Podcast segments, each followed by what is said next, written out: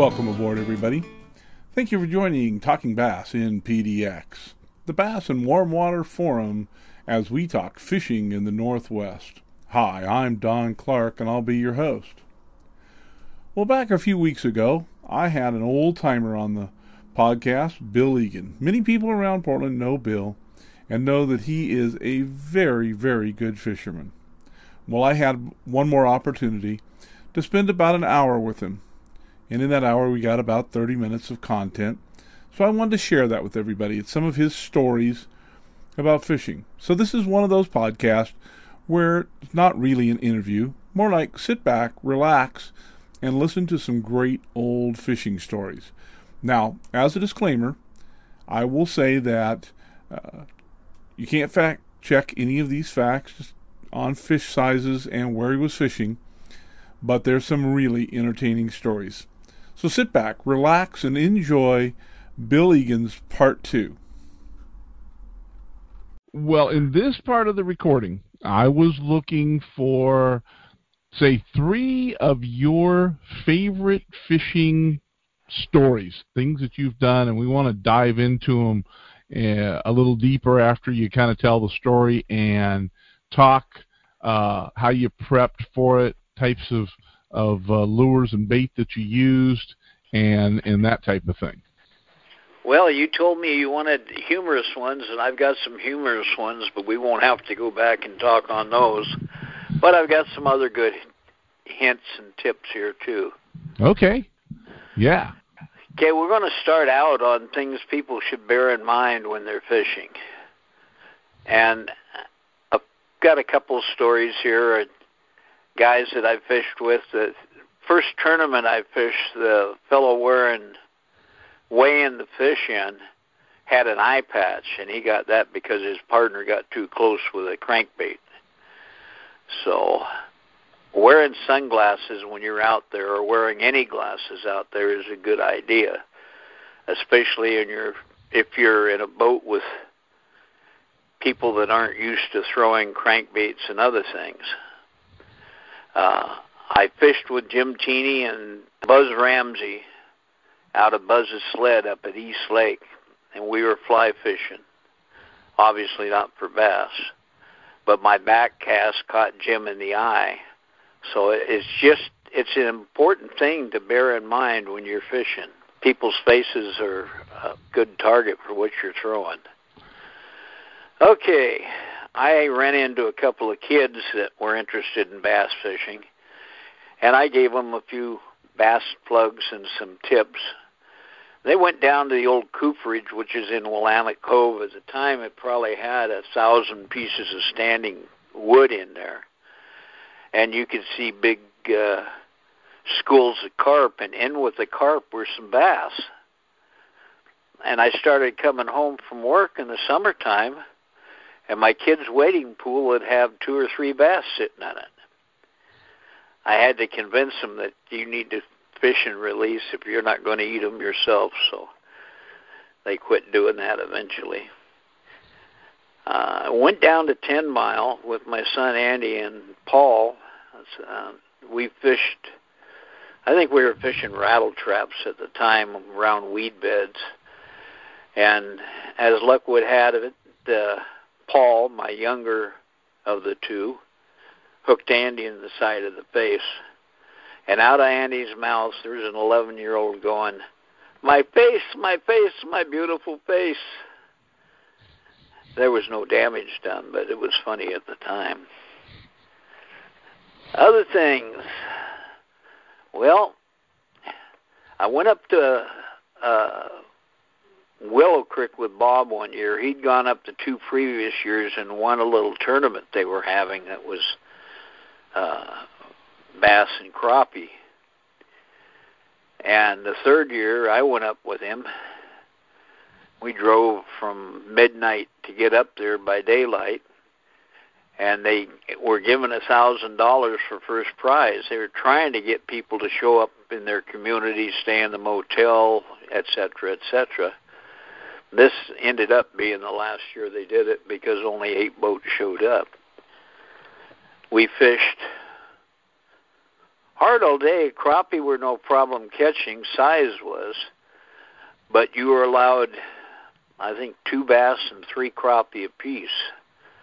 And I caught a 3.5 pound bass, and I took first place and got the $1,000. And Bob wasn't very happy. The other thing I'll say about that is on the way home, I got a speeding ticket going up Greeley Hill. State cops never sit there, but they got me. You ever catch flounder in the river? Regular old flounder up to 10, 11 inches.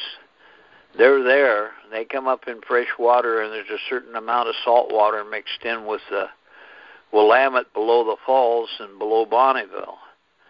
If you're fishing something that's got a sandy bottom and you're using worms, you're apt to catch flounder every once in a while. Shad. I know shad aren't bass, but I had friends that used shad for bait. They said that the crabs eat shad, but the shad don't eat crabs, and they were the best bait they would get. Their target was Winchester Bay because it had no fresh water flowing into it. And when everything's saltine, the crabs come into the bay, and they catch a lot of them.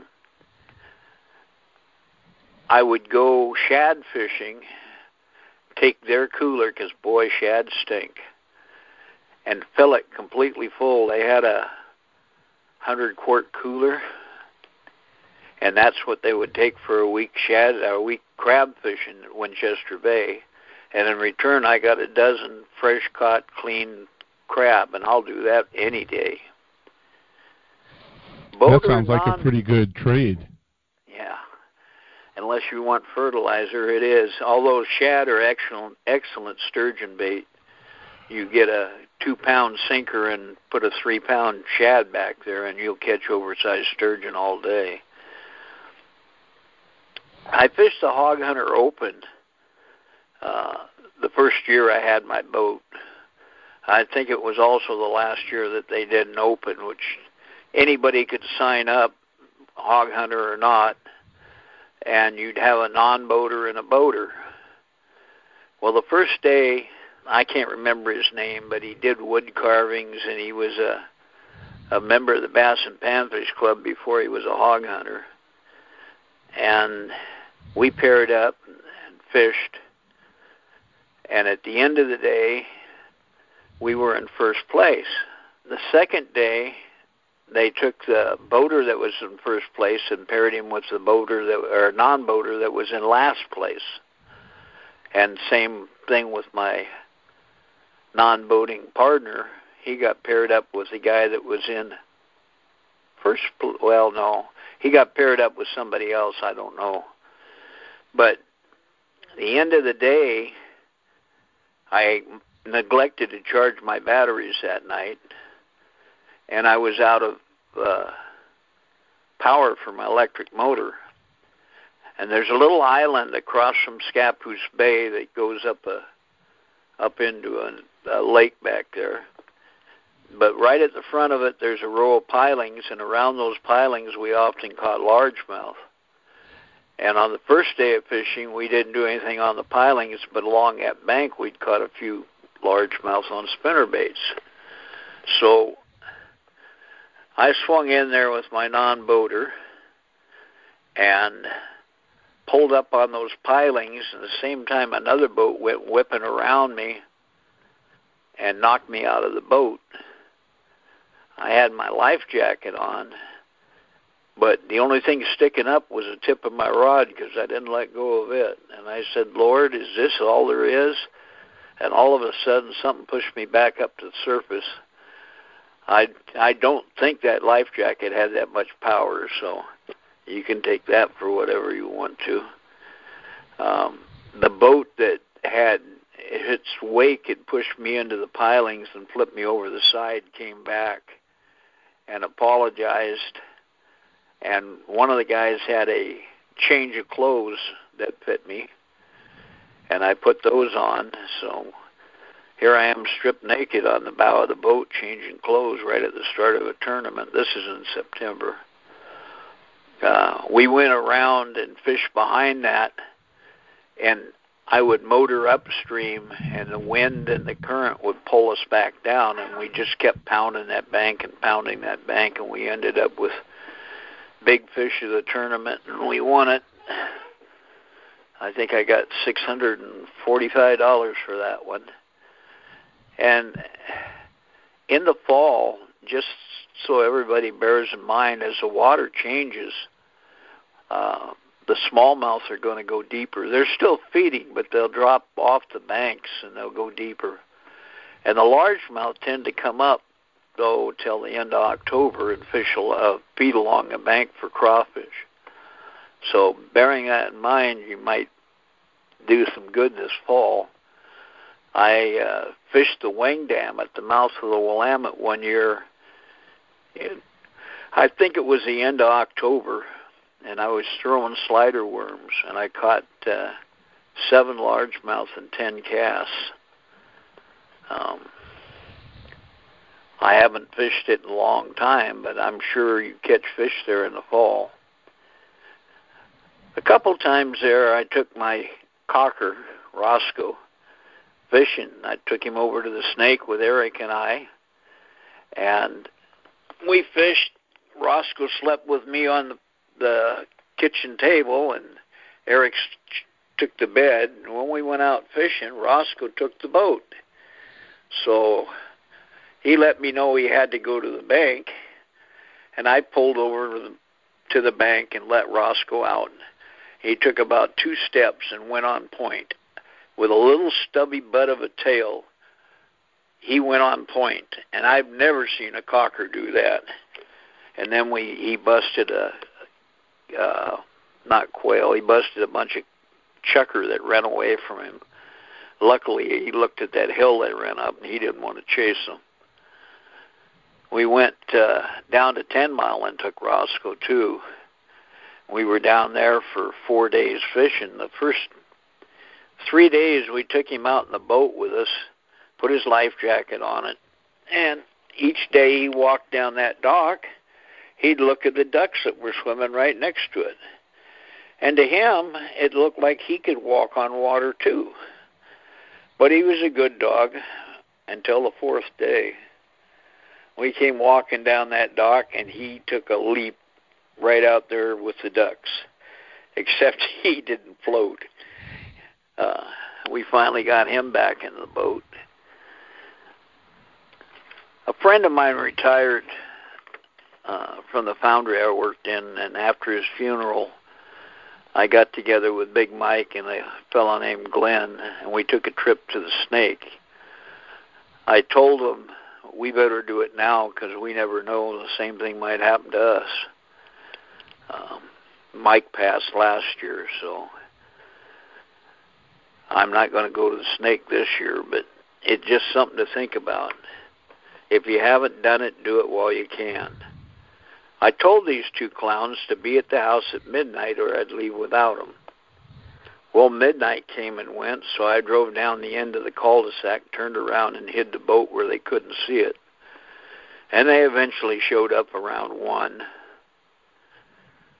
And they were hollering and screaming and kicking their feet up in the air about I left them. So I went down, picked them up, and they threw their gear in the back of the rig. Oh, I'm sorry. I didn't take the boat on that trip. So all they were looking for was my pickup. And we took off about 1:15 from my house, and I drove all the way to Brownlee. Just as we were coming down the hill into Brownlee, there was a big farmer's field, and the deer were in the rut, and boy, were they busy. We waited until the sun came up before we moved over to the water anyway, so we walked down the docks there at Brownlee. Anyway, they're at the campground, and they were just covered with ice, so it made it a little tough to walk. And the one T-dock that sits there actually sits right on the edge of a drop-off. I mean, it must drop 20 feet in front of that thing. We walked down there and we looked, and the whole surface was covered with 2-3-inch fish breaking the surface. So we started fishing. We were catching singles, we were catching doubles. I got a 14.5. Crappie is my biggest, and most of the crappie were over 11 inches. So we ended up with 234 crappie, left in the afternoon, and drove home because it had been a long day and we didn't plan on staying in a motel. We also had hit snow coming over Cabbage Hill in that stretch, so we were a little concerned with what might be up there on the way back. Oh, I had a ex-wife who's passed that worked for Nixon Marine, and I bought my boat from them. They gave me a pretty good deal. One time my boat was in their shop being repaired, and there was a tournament I was supposed to fish, and I couldn't get the boat back, so they lent me a brand new Ranger boat. Well, my Skeeter held like 32 or 36 gallons of gas in one big tank. This Ranger Hill had two 15, 20-gallon tanks, but I'd never run a Ranger before, and I didn't realize that you had to switch it over from one tank to the other when you run out. So we took off out of the Dalles for this tournament, and we ran down to Cascade Locks, which I had some water there that produced some fish. We stayed a little too long. Anything after noon, that wind comes up, and it gets really salty there when you come up to Hood River. And there were windsurfers everywhere, and I'm going along, and all of a sudden, I'm out of gas. I got windsurfers all around me. And I'm no longer running. I'm being pushed by the wind. The breakers are crashing into my boat about 4 feet back, and the Rangers, instead of having a tilted windshield, had one that stood straight up. We had so much water coming over the top, I was just glad that the Ranger had an automatic bilge pump system and dual bilge pumps, so we would have sunk it. We were just level full 2-3 times with water, but it all pumped out. And I didn't know what I was going to do. I had a brand new Ranger that didn't belong to me. And I look down and I see this lever. We got the boat running and got the hell out of there. We did bring in a limit of fish, but not good enough to win the thing, so at least it was an interesting occurrence. Nixon's Marine. You talk about jokers. They had a lot boy that washed boats and did ran errands for him. They told him that they were going to go clamming and they needed some shells for their clam gun. I sent him across the street to G.I. Joe's, and G.I. Joe says, "What the hell are you talking about?" And they called Nixon's, and my wife at the time told him it's a joke. Send him to Fisherman's, or no, what was it? Yeah. Oh, before it was Fisherman's, it was something else. But Tim Rooney worked down there. We told him to send him to Tim Rooney down there, so they sent him down. They had fun with him all day, sending him between this shop and that shop. I think they even sent him to Fred Meyer's. He finally figured it out. You don't put shells in the clam gun. Arlene. Arlene was my ex-wife that worked at Fisherman's, and she was also in a woman's club that we helped her start. There were 23 women with 11 boats. They lasted about 3 years, and they fished a number of things, including a national tournament down in California. If they'd one of them had won that, they would have gone to a lake in Texas, which the owner of that particular group of women ran as his headquarters. Unfortunately, they came in second. Of the 23 women, they had 11 boats. And I drew them a map on 10 Mile for my wife and her team to go fish this cove in North Lake. Real simple instructions. You just come out of the campground there at the up lower end of North Lake. You run into the first arm, and you fish the first cove around all the boat docks. They came back at the end of the day, and they're on a 2-day tournament, and they said, we couldn't find it. Okay.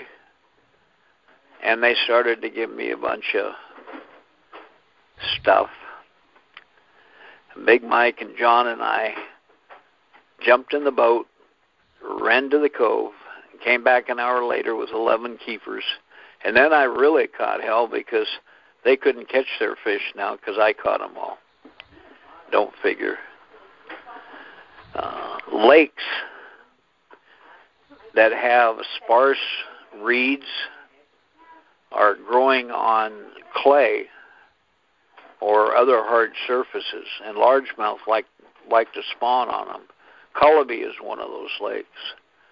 One of the gals in the club asked me where she should start, and I pointed to a little group of reeds that's just down from the play picnic area, and she caught 2 bass off of it.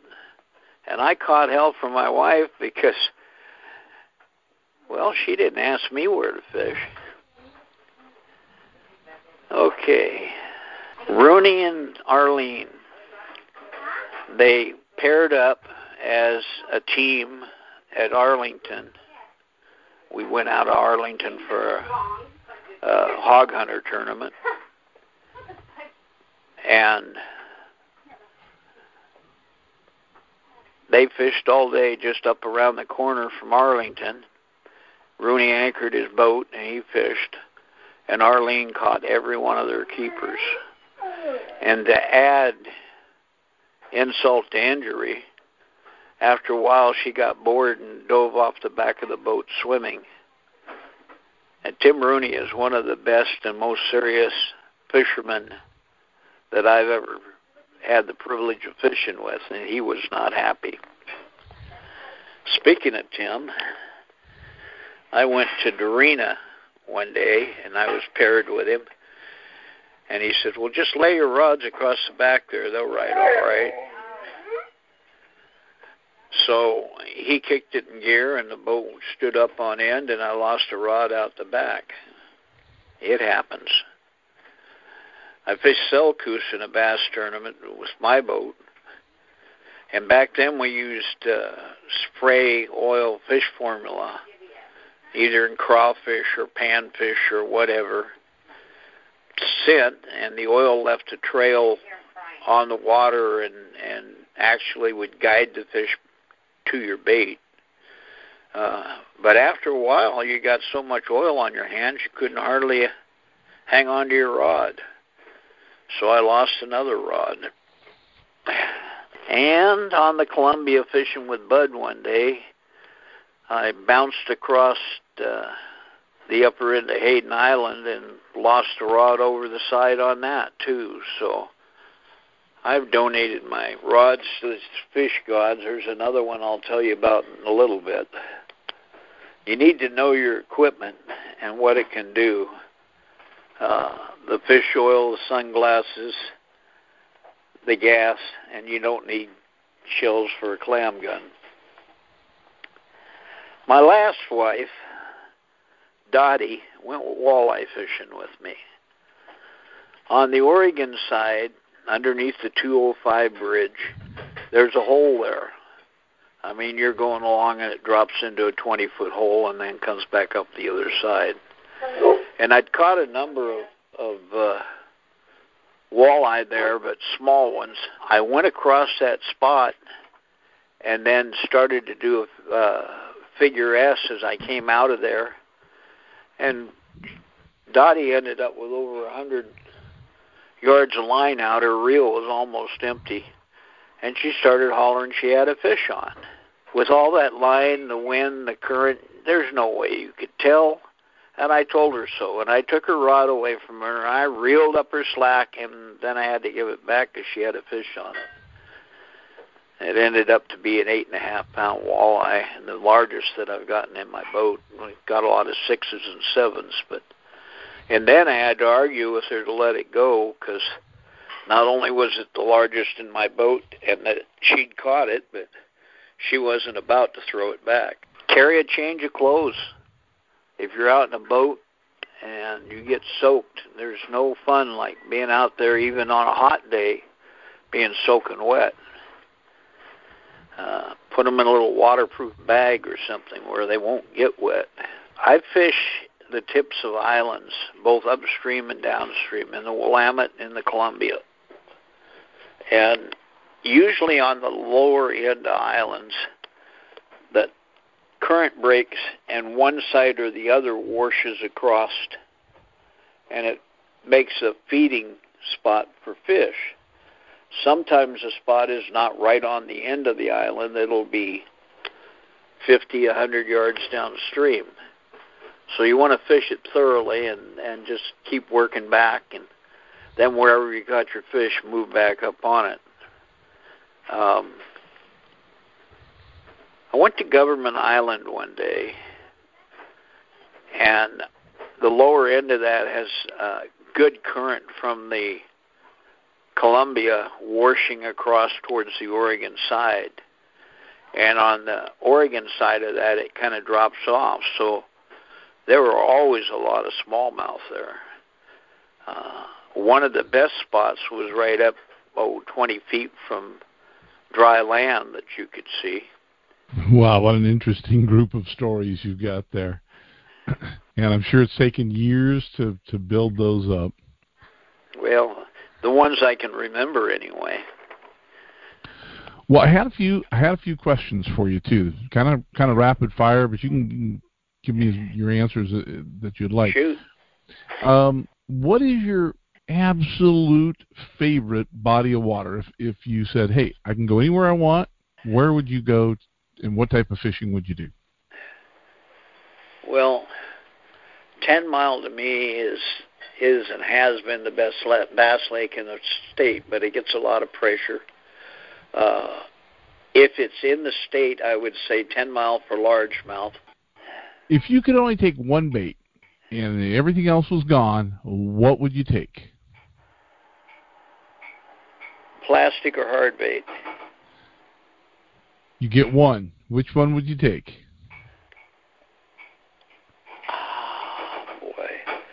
Just to ensure that I caught fish, I'd have to say a dark brown Yamamoto grub at about a 5-inch. But if I'm... Now, in the bulletin this month for Oregon Bass and Panfish Club members, you've written just an outstanding article of where to, how to, and when to go catch warm water fish. And I've read through the article a couple of times. What's your favorite species? Because you do seem to focus in on certain species in that article. So if you were going fishing and you said, I want to go after this particular thing, what would be your favorite?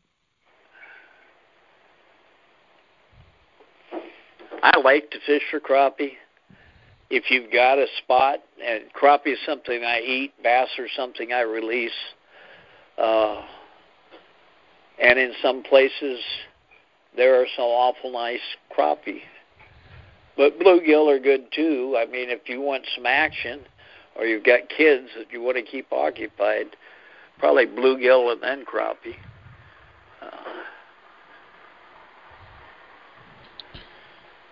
And then I have, now in my podcast, and I don't know if you've been listening to all of them or not, but I did a podcast here a while back on the perception of warm water fishing. And my perception is that bass, well, in most cases all warm water fish, but bass particularly, are just such a game fish. They're too valuable to keep. They should be released and caught over and over again. Personal opinion. But I noticed that in some cases You talk about harvesting fish, and you talk about catch and release. And I admit I do harvest certain fish also. But when did you start to change your mind over the years and say, I'm going to keep crappie, for example, but I'm going to release bass? When did that kind of turn for you? Actually, I think just before I started tournament fishing. So it'd be about 1980. You know, I caught smallmouths in the Willamette. Let's see. In the late 80s, when no one knew they were there. And then I took Bud out with me, and he said, hey, I got a smallmouth. I said, yeah, I've been catching them the last couple of years. And they just slowly took over the Willamette because we no longer had the log rafts and the structure to hold the largemouth. Largemouth spawn later. Sometimes in the harbor, they're still spawning in early August, where smallies will spawn early, and they're more aggressive. You put a 12-inch smallmouth with a 14-inch largemouth, and he'll kill it. You know, that's an interesting observation. I had been talking, and for those of you who are not part of Oregon Bass and Panfish Club, Bill is referring to Bud Hartman. Bud Hartman is one of the really early members of Oregon Bass and Panfish Club. And I asked him, because he's been fishing here for many, many years, I had asked him, you know, what happened to the crappie in the Willamette? And he didn't really have the answer. However, your answer of when the log rafts went away in the 80s, the fish went away. And that, well, crappie don't require what bass do, okay? Mm-hmm. And crappie will go back when we get the spring runoff and the river starts coming up and pushing, they'll go back into sheltered places and they'll do their spawning, like in Swan Island and Terminal 4 and 3 and Schnitzer. They're out of the current. They've got sheltered water that heats quicker than the running water.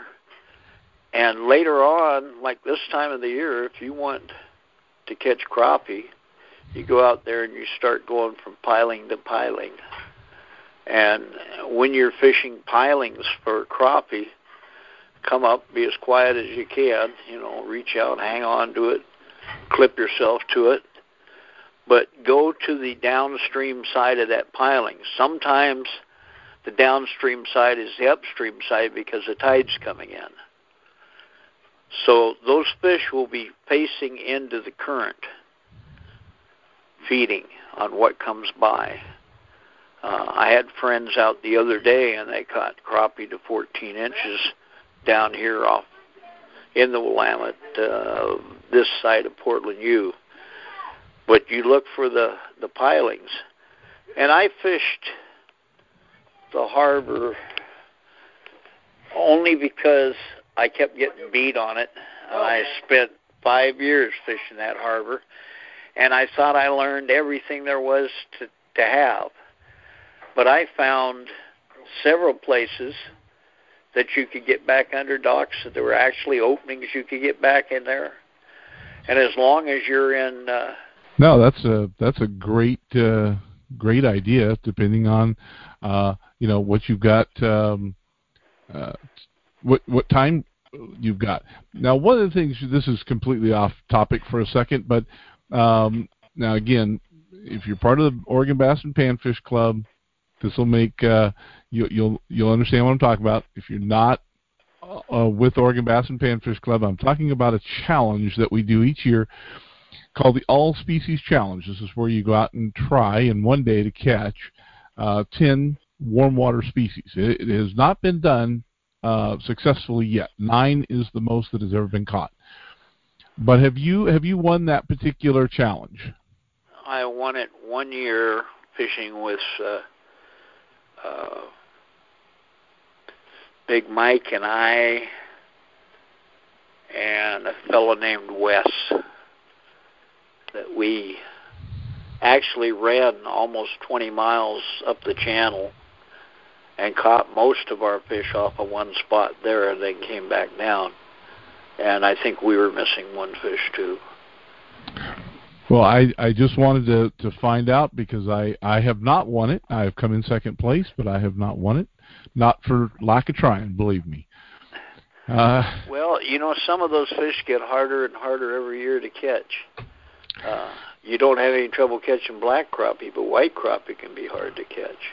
White crappie in the channel, in this, by the way, for those listening to the podcast, is held in the Multnomah Channel in late September, and so it can be the fishery can change overnight on you. So it can be either a nice warm day or it can be a gloomy rainy, wet day. Cold. Yeah.